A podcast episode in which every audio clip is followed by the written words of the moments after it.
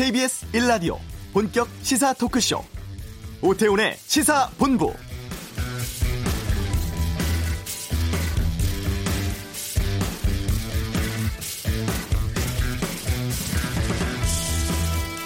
기본적인 사실관계가 소명됐고 검찰이 상당한 증거를 확보했다. 하지만 불구속 재판 원칙에 반해 피의자를 구속할 상당성에 대해서 소명이 부족하다. 법원이 밝힌 삼성 이재용 부회장 구속영장에 대한 기각 이유입니다. 애초에 검찰은 이 부회장이 삼성물산 합병 과정에서 경영권 승계를 목적으로 회계 조작, 시세 조정 등의 불법 행위를 지시 기획했고 특히 부당 이득의 규모와 죄질에 비춰서 혐의가 중대하고 이미 1심 법원에서 그룹 차원의 증거 인멸 혐의가 인정된 만큼 추가 증거 인멸 막기 위해서 구속 수사가 필요하다는 입장이었습니다. 물론 이번 기각 결정은 죄의 유무는 아니고요. 구속 재판이 필요하냐 이것을 판단한 것인데요. 오태훈의 시사본부 어, 잠시 후 양변의 이열지열 코너에서 이재용 부회장 구속 기각에 대한 내용들 살펴보겠습니다. 33년 전 오늘 연세대 앞에서 독재 타도를 외치다 추루탄을 맞고 이한열 열사가 쓰러졌습니다. 그리고 내일은 60 민주항쟁 기념일입니다. 이슈에서 이경란, 이한열 기념관장 연결해서 말씀 나누겠고요. 2부 정치화투, 민주당 김성환, 통합당 조혜진 의원과 함께 정치에 대한 다양한 의견 듣겠습니다. 자, KBS 라디오 오태훈의 시사본부 지금 시작합니다.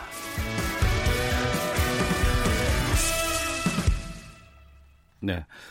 고 이한열 열사가 추릇한 파편에 머리를 맞아 중태에 빠진 날 33년 전 오늘이었습니다. 연세대 교문 앞에서였죠.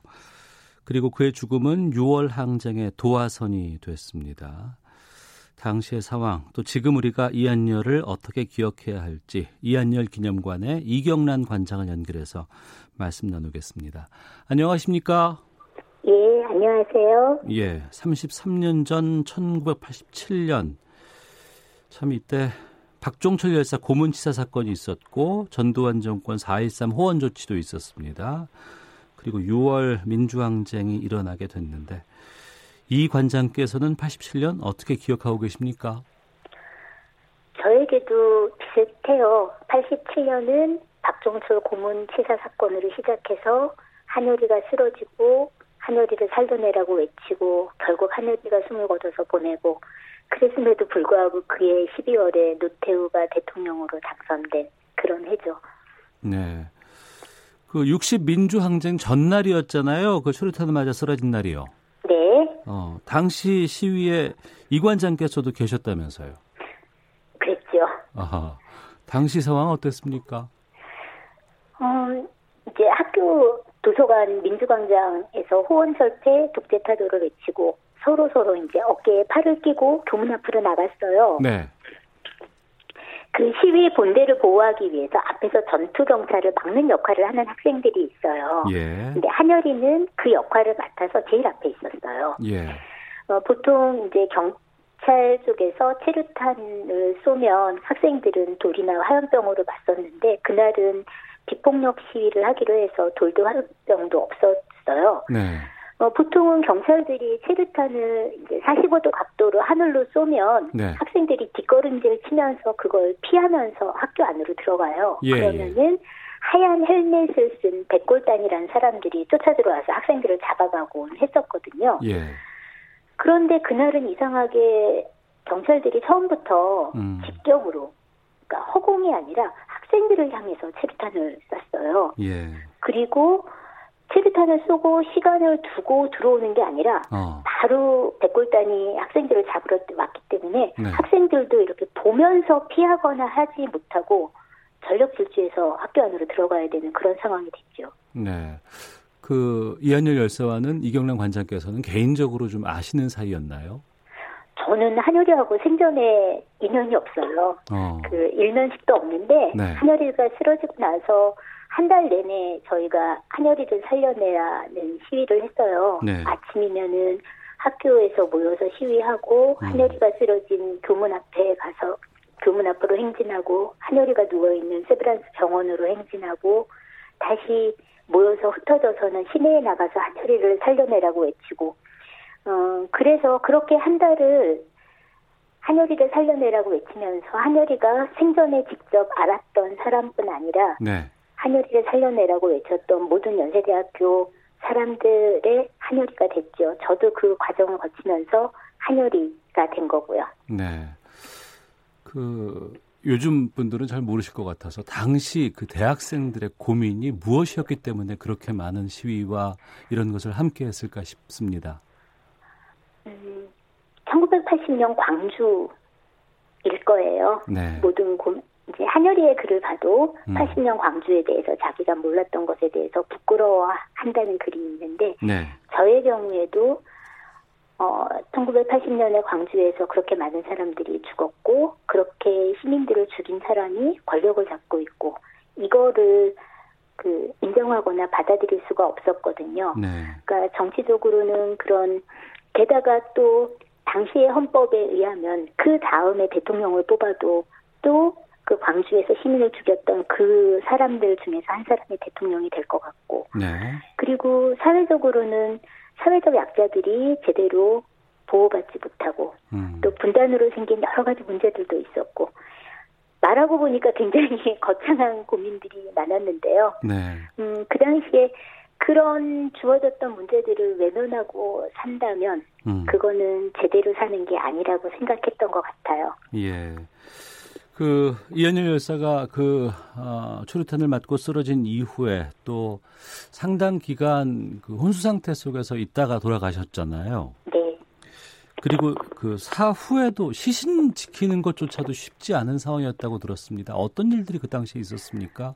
음, 하늘이가 숨, 그, 체류탄에 맞아서 내서 상태에 빠진 게 6월 9일인데요. 네. 한여리가 사망한 건 7월 5일이고 장례식이 있었던 건 7월 9일이에요. 예. 그러니까 6월 9일부터 7월 9일까지 한 달 동안 음. 연세대학교 학생들이 꼬박 처음에는 한여리 정상을 지켰고 나중에는 한여리 시신을 지켰죠. 어, 지켰다는 표현을 쓰는 거는요. 네. 음, 경찰이 들어와서 언제든지 한여리 한여리가 숨을 거두면 경찰이 언제든지 들어와서 한여리 시신을 탈취해 갈 수 있다, 빼앗아 갈 수 있다고 생각해서 그래요. 네. 어, 박종철 열사 같은 경우에도 음. 경찰들이 화장을 해서 부모님에게 뼈가루만을 주잖아요. 예. 그리고 그 전해 86년에도 실제로 돌아가신 분을 영안실에 경찰이 들어가서 시신을 탈취한 예가 있었어요. 네. 그렇게 하는 이유는 사망에 대한 그 제대로 된 원인을 밝히지 못하게 되죠. 그렇게 네. 되면. 그래서 저희들 입장에서는 만약에 한여리가 숨을 거둔다면 그의 목숨까지 잃었는데 그의 육신까지 잃을 수는 없었거든요. 네. 그래서 학생들이 6월 9일부터 서너 명씩 조를, 일곱, 여덟 명씩 조를 짜서 한여리가 누워있는 병실부터 시작해서 한여리 병실로 갈 수 있는 모든 길목에 어. 소리쳐서 서로 부를 수 있는 정도의 거리에 일곱, 여덟 명씩 예. 24시간 하루에 연인원 한 500명 정도가 한여리 병상을 지켰어요. 예. 그리고 실제로 한여리가 숨을 거둔 7월 5일 날 새벽 2시 5분이었는데요. 네. 한여리가 숨을 거두자마자 경찰이 압수수색 검증 영장이라는 거를 가지고 와요. 어. 근데 거기에 보면 압수할 물건 이한열의 사체 일구라고 음. 쓰여 있어요. 예. 어, 학생들이 경찰들을 몰아내서 한여리 시신을 지킬 수 있었고요. 네. 그래서 부검을 통해서 그의 죽음이 체류탄 피격에 의한 체류탄 파편에 의한 것이라는 걸 밝혀냈죠. 네. 어, 말씀을 듣다 보니까 지금도 생생하게 지금 그 머릿속에 떠오르는 것 같은 느낌이 드는데 네, 벌써 33년이 흘렀습니다. 네, 예. 어, 이경남 관장께서 이후에 이제 이한열 장학회 그리고 이한열 기념관 맡아오고 계시는데 네. 이건 어떻게 맡게 되셨는지도 궁금하네요. 쉽지 않은 결정이었을 것 같은데. 어, 처음에 저는 이게 이렇게 대단히 무겁거나 네. 그다음에 어렵다고 생각하고 시작하지는 않았어요. 제일 처음에 굉장히 가볍게 작은 일로 시작했어요. 네. 왜냐하면 예. 제가 이제 1990년에 학교를 졸업했는데 그때 1년 네. 이한열 기념 추, 당시에는 추모 사업회였는데 네. 1년 잠깐 했었던 인연이 있고요. 어. 그리고 제가 88년도에 연세대학교 총학생회에서 일을 했었는데 예. 2008년에 이제 연세대학교 총학생회에서 같이 일을 했던 친구들이 20주년이라고 모였어요. 예. 근데 얘기를 하다가 요즘 애들은 한여리가 누군지도 모른대더라. 음. 누군가가 그 말을 해서 모인 친구들이 다 같이 붕괴하면서 어떻게 한여리를 모를 수가 있냐. 네. 그래서 그러면 우리 돈을 모아서 음. 애들한테 장학금을 주자. 네. 그러면 적어도 그 장학금 받은 애는 한여리가 누군지 알 수 있지 않을까? 네. 그래서 이제 장학금을 주자고 얘기를 했고 그러면 장학금을 모아야 되는데 그 음. 누가 모을래 그러다가 이제 다른 친구들이 자기들이 하면은 자기들은 술값으로 다 없어져 버리니까 술 안 먹는 네가 해라. 그래서 예, 예. 제가 술 안 먹는 어. 죄로 예. 그 이한열 장학회 총무 일을 시작하게 됐어요. 어. 그래서 2008년부터 그 일을 하다가 이제 그때는 뭐 인터넷으로 그 다 일을 하다가 2011년부터 네. 이제 기념관에 출근하면서 일을 하게 됐고 하다 보니 뭐 이런저런 일들을 하게 됐죠. 한여리 유물을 정리하고 유물을 보존 처리하고 그러다 보니 네. 박물관을 하고 이렇게 됐습니다. 2011년부터 하셨으면 이제 10년 됐네요. 예, 10년 됐습니다.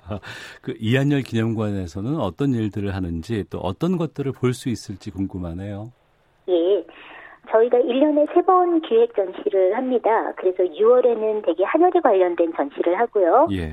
10월에는 보고 싶은 얼굴이라고 해서 우리나라 민주화 과정에서 돌아가신 분들이 굉장히 많지만 네. 알려지지 않은 분들이 대부분이거든요. 예. 그래서 그분들 중에 몇 분을 선정해서 음. 작가들하고 연결해서 작가들이 작품으로 표현을 해주세요. 예. 그럼 그것을 모아서 하는 보고 싶은 얼굴이라는 게 아마 이한열 기념사업회의 대표적인 전시가 될 것 같고요. 해마다 합니다. 네. 그리고 2월에는 시사적인 전시 이렇게 세 가지 전시를 요거는 기획 전시고요. 네. 상설 전시로는 이제 하늘이가 쓰러질 때 입고 있었던 티셔츠, 청바지 그리고 한 장 남은 운동화 네. 그 외에 유월항쟁과 관련된 저희가 수정하고 있는 다양한 자료들을 전시하고 있습니다. 네. 그 영화 1987 때문에 많은 분들이 뭐 그 당시는 모르셨지만 영화를 통해서 기억하시는 분들이 꽤 계실 것 같습니다. 네, 거기에 타이거 운동화, 흰색 운동화 나오잖아요. 그렇죠. 한 장 남은 것 또 하나를 복원하는 작업을 하신다고 들었어요. 네, 네. 어, 운동화 복원은 2015년에 했습니다. 네.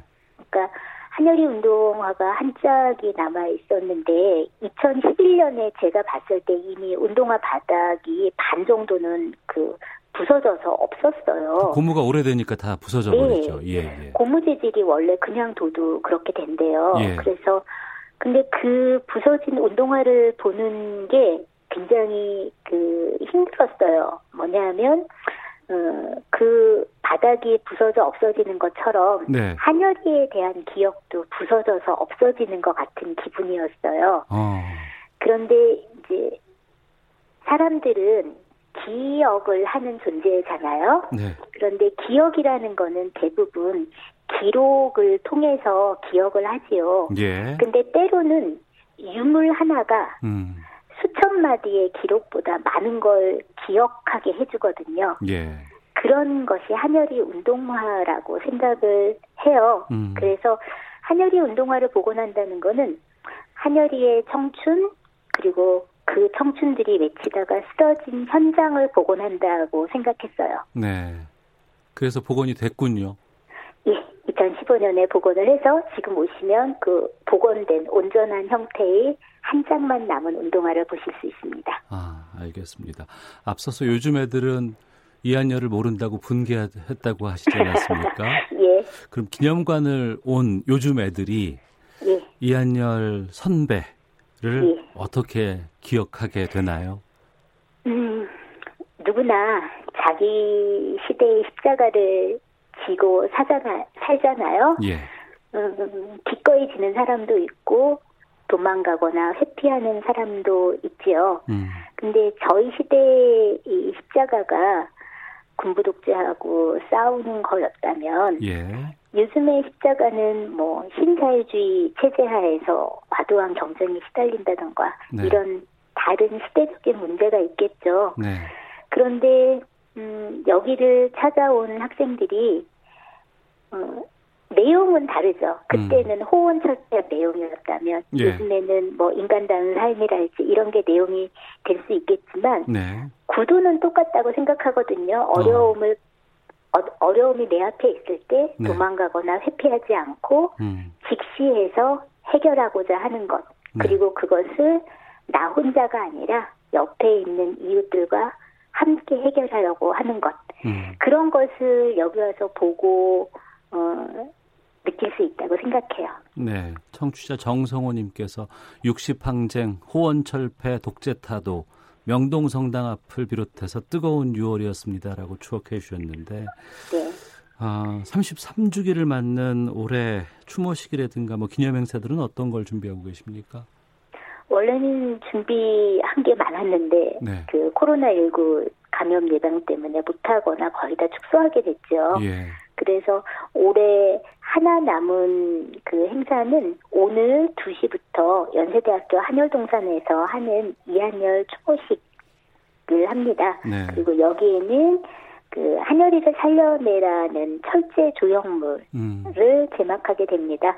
요 철제 조형물은 2017년 때 임시로 만든 게 거기에 있었는데요. 네. 올해 한여리 같은 과 친구들인 연세대학교 경영학과 86학번 동기들이 네.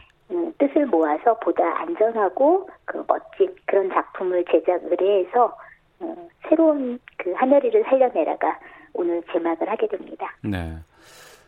80년대 학번 세대들이 이제는 뭐 기성 세대가 됐고 또 50대가 됐고 또 사회 곳곳에서 왕성한 활동들을 하고 있습니다. 지금은 이제 586이라고 이제 부르잖아요. 386에서 네. 시작해서 586까지 왔는데. 20년이 됐네요. 예. 네. 그 세대들, 민주화 세대라고 해야 될까요? 586 세대가 좀 해야 할 고민은 뭐라고 보세요? 음, 한여리 고민을 쭉 요약을 해보면 두 가지 정도로 정리가 되더라고요. 자기 자신에 대한 성찰, 그래서 그걸 부끄럽다라고 표현을 했고요. 네. 그 다음에 어, 이웃에 대한 사랑, 그래서 같이 살자 음. 이런 표현들이 한여리 글에 많이 등장해요. 예.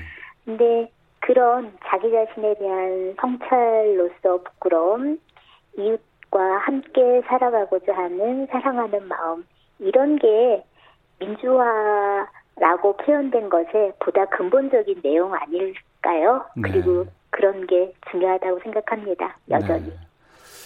그 당시 87년과 지금 2020년을 비교해 보면 상당히 많이 변화가 있었고 큰 흐름들이 있었습니다. 어, 하늘에 있는 이한열 열사가 지금 어떻게 생각할까 궁금하기도 했는데 그 끝으로 이한열 열사께 하고 싶은 말씀 있으시다면요. 음, 생전에 얼굴 한번 본 적이 없는데 네. 어쩌다가 일이 많은 시간을 어, 하늘이랑 보내게 됐는지 모르겠어요. 어.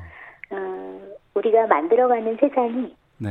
어, 한열이 네가 희생하면서까지 이루고자 했던 세상에 음. 가까이 가기는 했는지 또 어, 아직도 힘든 사람들이 많이 있기는 하지만 네. 어, 30년 전보다 오늘날이 조금 나아졌듯이 앞으로 조금씩 조금씩 나아가지 않을까 뭐 이런 얘기를 하고 싶네요. 음, 알겠습니다. 내일이 60 아, 항쟁 기념일이고 또 오늘이 또 뜻깊은 날이었기 때문에 좀 말씀을 좀 들어봤습니다. 지금까지 이한열 기념관의 이경란 관장과 함께했습니다. 오늘 말씀 고맙습니다. 네, 감사합니다. 네.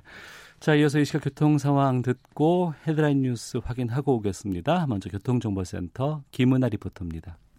네, 코로나19 사태 속에 폭염까지 기승입니다. 점심 식사 후에는 더욱더 졸음 운전을 조심하면서 교통안전에 유의해 주시기 바랍니다.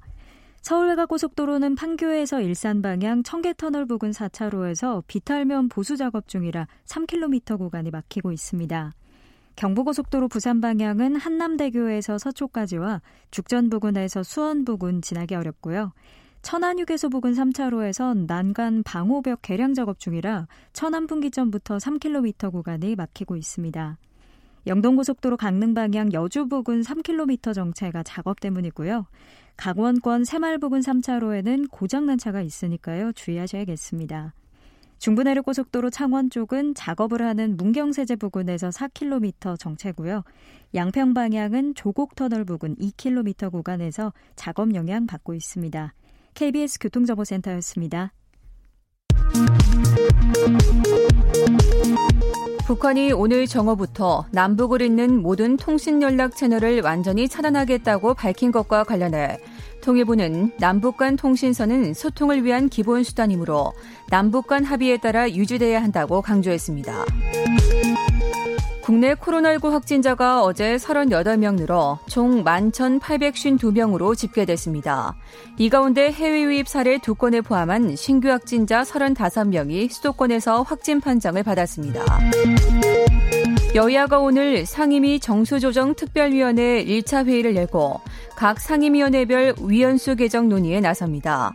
박병석 국회의장은 어제 양당 원내대표와의 회동에서 12일까지 원구성 논의를 마치고 상임위 선임 명단을 제출해달라고 요청했습니다. 정의당 심상정 대표가 삼성 이재용 부회장의 구속영장이 기각된 데 대해 여전히 유전무죄에 낡은 병폐가 공고한 사법부의 현실을 확인해준 결정이라고 비판했습니다. 지금까지 헤드라인 뉴스 정원나였습니다.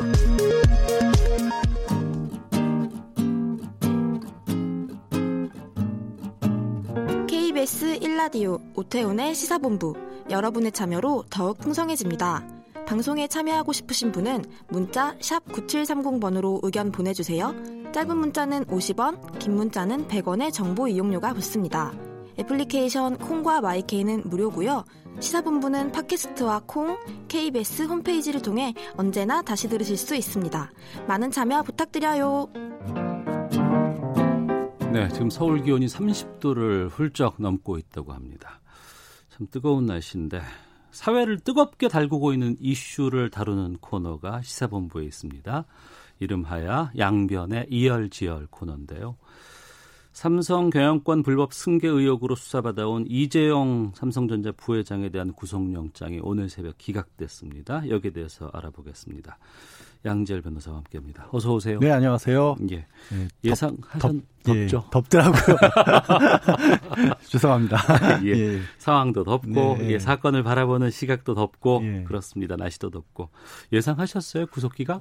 저는 사실 구속 가능성이 더 높다라고 봤거든요. 예. 개인적으로는 이제 워낙에 이 검찰 측에서 확보했던 증거라든가 이런 것들이 많았고 음. 또 이제 증거 인멸 부분도 그때도 말씀을 드린 것 같지만 한번 아 그러니까 그 예, 법원의 1심 판결로는 이제 삼성 임직원들이 삼성 바이오로직스에 있었던 자료들을 감췄다라는 네, 게 네. 유죄로 판명을 받았거든요. 그러면 예. 이게 증거를 감췄다는 게 유죄가 나온 건 본 범죄가 있다라는 그렇게 상식적으로 생각할 수밖에 없지 않습니까? 예. 수사도 오래 했고 뭐 중간에 이런저런 사정으로 중단되긴 했었습니다만 그래서 발부 가능성을 좀 높게 봤는데 늘 그런 것 같아요. 그러니까 법원의 결정은 음. 좀 생각 과 다른 방향에서 이렇게 좀 다르게 판단이 나오는 때들이 가끔 있는, 있습니다. 네.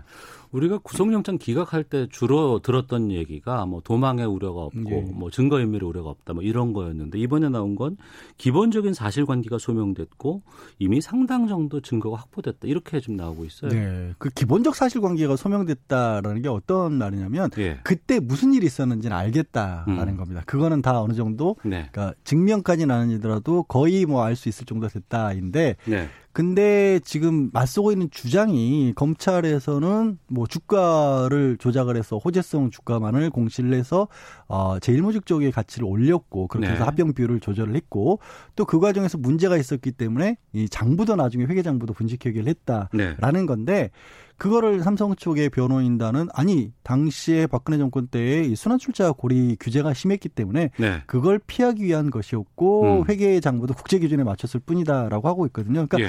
똑같은 일에 대해서 서로 설명이 다른 겁니다. 보는 어, 시각이. 예, 예. 근데 법원 역시도 마찬가지로 본 거예요. 그때 무슨 일이 있었는지는 알겠는데 음. 그게 범죄인지는 잘 모르겠다. 뭐 이렇게 조금 더 쉽게 비유를 드리자면 예. 주먹 다짐을 한 건 맞다. 예. 근데 이게 길거리에서 싸운 건지 어. 그 복싱 경기장에서 링 위에서 싸운 건지는 내가 모르겠다. 예. 판사가 보기에. 그러니까 이게 책임을 져야 할 문제인지는 정식 법정에 가서 정식 재판으로 한번 다퉈봐라. 어. 그런데 내가 모르겠는 상황인데 보니까 기본적 사실관계는 다 드러나 있고 음. 또 말씀하신 것처럼 증거도 어느 정도 다 파악이 돼 있으니 네. 굳이 이 사람을 필요성이나 상당성이라고 표현하는데 구속 상태에서 재판을 할 필요는 없을 것 같다라는 음. 게 법원의 결정이었습니다. 그 결정을 10분 이해하더라도 네. 그러면 그런 기준이 다른 사람에게도 다 적용이 되고 있나요, 지금?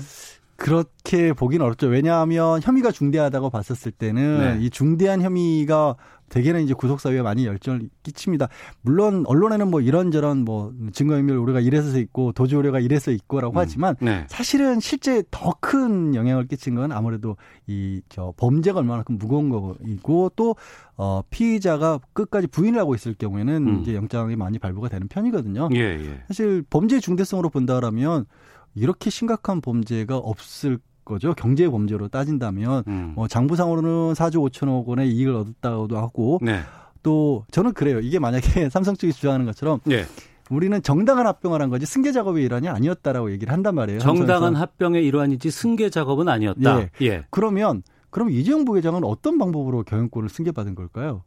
그러게요. 그러니까 경영권을 본인은 승계받은 걸 인정하시잖아요. 스스로도. 예, 예.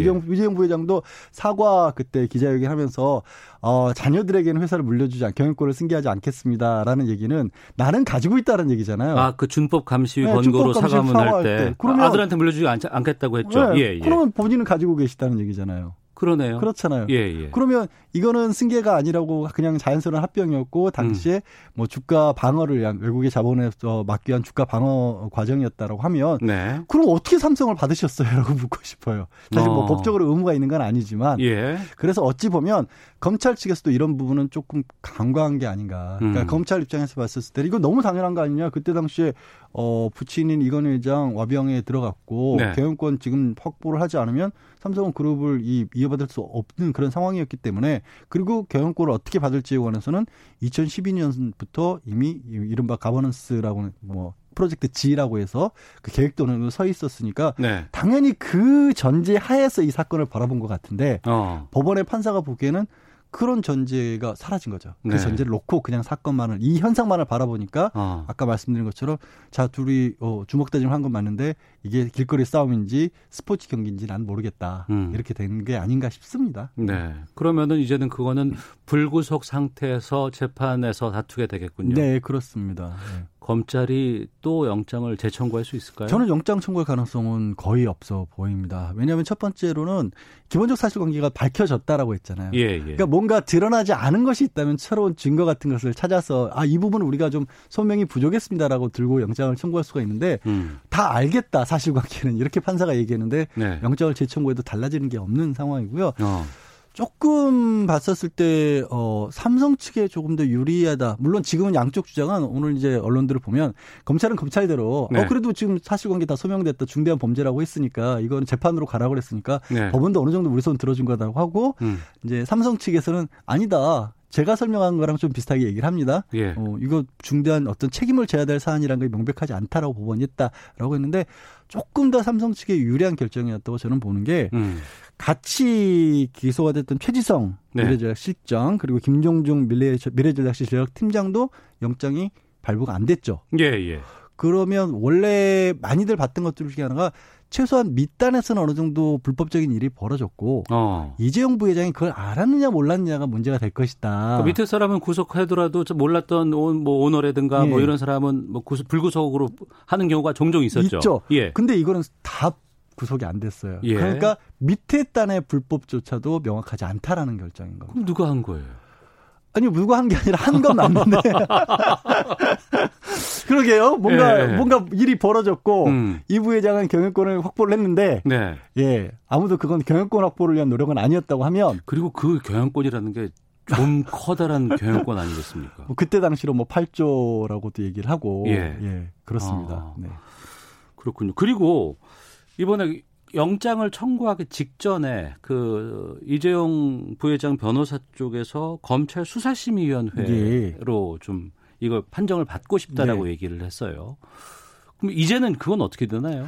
사실 저는 아 제가 이제 영장 발부 가능성이 좀 있어 보인다라고 생각했던 근거 중에 하나가 예. 삼성 측에서 급했구나 이런 것까지 신청을 하는 걸 보니까 아, 예, 네, 예, 그런 예. 생각을 했었는데 또 그게 어긋난 셈인데요. 어. 일단 뭐 검찰 수사 심의위원회라고 하는 건 검찰이 검찰 어떤 개혁의 화두가 이미 몇 년 전부터 얘기가 나왔었고 네. 검찰이 재판에 넘길 수 있는 그 기소권을 다 독점하고 있으니까 그 중에 일부를 이제 원래 주인은 이 법의 주인은 국민입니다. 예, 예. 그러니까 원래 주인인 국민에게 돌려준다는 의미에서 기소심의위원회를 열어서 음. 일반 국민들의 얘기를 들어보고 싶다 네. 결정을 한번 들어보겠다라는 절차인데 음. 결국 이걸 삼성이 신청을 했거든요. 예, 예. 근데도 이제 구속영장 청구를 또 검찰은 강행을 했던 겁니다. 어찌 보면 예. 이거는 좀 모순되긴 합니다만 어쨌든 영 장이 기각이 됐지만 그래도 이 심의위원회는 어, 열리나요? 열릴 겁니다. 열릴 거고요. 아, 이미 그래요? 절차는 개시가 돼서 어. 심의위원회는 두 단계로 나눠져요. 예. 심의위원회에서 이 여- 검토를 해볼지 말지를 먼저 따지는 부의심의위원회가 있고 네. 거기서 이제 한번 해보자라고 하면 또 협의심의위원회가 넘어가는데 그쪽에서도 어 뭐 어떤 의견이 나오건 검찰은 이제 기소는 명백히 할 것으로 보여요. 영장까지 청구를 했었기 때문에 그런데 네. 다만 검찰의 그 수사 심의위원회에서는 어 이게 재판상이 아니다라는 식의 결정이 나올 수도 있고 음. 검찰은 따르지 않는다고 할지라도 네. 어 수사 동력이나 재판에 관한 어떤 여론에서의 힘은 많이 약화되지 않을까 싶습니다. 음. 그 위기에 몰려서 삼성에서는 이 어, 수사심의위원회를 청- 신청을 했는데 네. 이번엔 불구속으로 풀려났잖아요. 네. 그런데 그런 상황에서 만약에 이 심의위원회에서 아 이거 상당한 의혹이 있다, 네. 문제가 있다라고 판결이 나면 이건 또 어떻게 되는 건가요? 그러 그러면 검찰 측에서는 호재겠지만 예, 예. 그럴 가능성이 많이 낮아졌다라는 거죠. 제 아. 그래요? 그러니까 뭐 이게 사실 거- 구속영장에만 150 쪽이었다고 하고 네. 증거 자료가 20만 페이지가 된다고 하는데 음. 그리고 게다가 이제 보통 어떤 뭐 무슨 폭행이나 이런 사건이 아니잖아요. 예, 예. 저 삼성이라는 대기업의 주식 가치를 평가하는 그런 문제이기 때문에 전문가라고 하는 분들이 봐도 좀 쉽지는 않은 문제거든요. 어. 그러니까 그게 법원에서 영장이 이 발부되지 않았다는 사실이 알게 모르게 이 심사위원들에게도 영향을 끼칠 가능성이 좀 있다. 예. 그러면 그 그분들이 어떤 식으로 결정을 하든지 간에 다시 말씀드리지만 검찰은 기소를 하겠지만 재판에 넘기겠지만 어. 그래도 삼성 측에 유리한 상황으로 보인다라는 거죠. 음.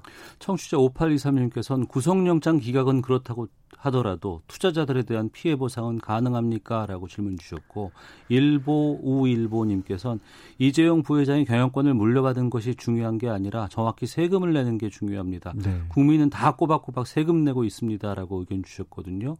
피해 보상이라든가 이런 건 어떻게 되나요? 이제? 그러니까요. 그 부분이 전혀 안 되고 있는 거죠. 사실 어. 이게 불법이 돼야 예. 일단은 피해 배상도 있을 수 있는 거고 그다음에 두 번째 보내주신 분이 정말 저도 이 부분은 뼈 아프게 보는데 네. 그 삼성이라는 어마어마한 곳을 사실상 물려받았는데 세금만 푼을 안 내고 있다라는 거잖아요. 어. 그러면서 이제 지금 이제 삼성에서 가지고 있는 또 현금 유동성 현금 확보하고 있는 부분은 혹시 이제 부친이 사망할 경우에 대비해서 그때 증여세를 상속세를 내야 된다. 네. 그걸 위해서 필요하다. 이런 식의 얘기를 하고 있는데 어. 삼성 말고 어느 기업 최근에 있었던 건 LG 같은 경우가 이제 상속세 마련을 위해서 굉장히 애쓰고 있지 않습니까? 예, 예. 그런데 삼성은 왜 그런 과정이 다 생략되는지 모르겠어요. 음. 실제 물론 나중에 이제 뭐 부친이 사망하고 난 뒤에 어느 정도 뭐 낼 수는 있겠지만 네. 그거는 보유 주식에 관한 상속세 정도일 거고 음. 현재 그러니까 얼마만큼이나 이재용 부회장이 이 확보를 했는지도 드러나지가 않잖아요. 네. 그때 당시 합병했다가 그 이후에 다시 또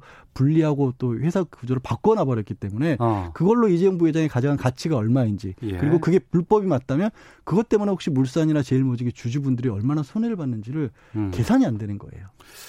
그러면 지금 앞으로 재판이 국정농단 관련 뇌물 관련된 게 하나 남아 있고 네. 그리고 이제 이게 좀또 네. 있는 것 같아요. 일정은 어떻게 될 것 같으세요? 국정농단 뇌물 같은 경우에는 지금 이제 항소심에서 어 대법원에서 이 음, 애- 뇌물 액수가 굉장히 늘어났죠. 80억이 네네. 넘는 액수로 늘어났는데 항소심 재판부에 대해서 특검에서 저 재판장 우리 못 믿겠으니까 바꿔달라고 신청을 했습니다. 정영식 판사인가요? 예, 아니, 그, 그 신청이 대법원에서 결정이 난 뒤에 항소심 재판이 나는데 그것도 6개월에서 1년 걸리거든요. 아. 예. 그러니까 그 이후에 항소심이 이루어질 거고 기소 이번에 이제 문제가 된 삼성바이오 어제 이제 영장이 기각된 건 같은 경우에는 별로 검찰이 서두를 이유는 없어요. 음. 구속된 상태에서 6개월 제한도 있지만 네. 뭐 불구속 상태이기 때문에 조금 더 신중하게 재판에 넘기지 않을까. 그러면 시간을 많이 번 셈이죠. 이재용. 알겠습니다. 자, 양변의 이열지열 마치겠습니다. 양재열 변호사와 함께했습니다. 고맙습니다. 네, 고맙습니다. 예, 잠시 후 2부 정치와투 준비되어 있습니다. 북한이 오늘 모든 남북 연락선을 중단하겠다고 발표했는데 이 내용 좀 짚어보겠습니다.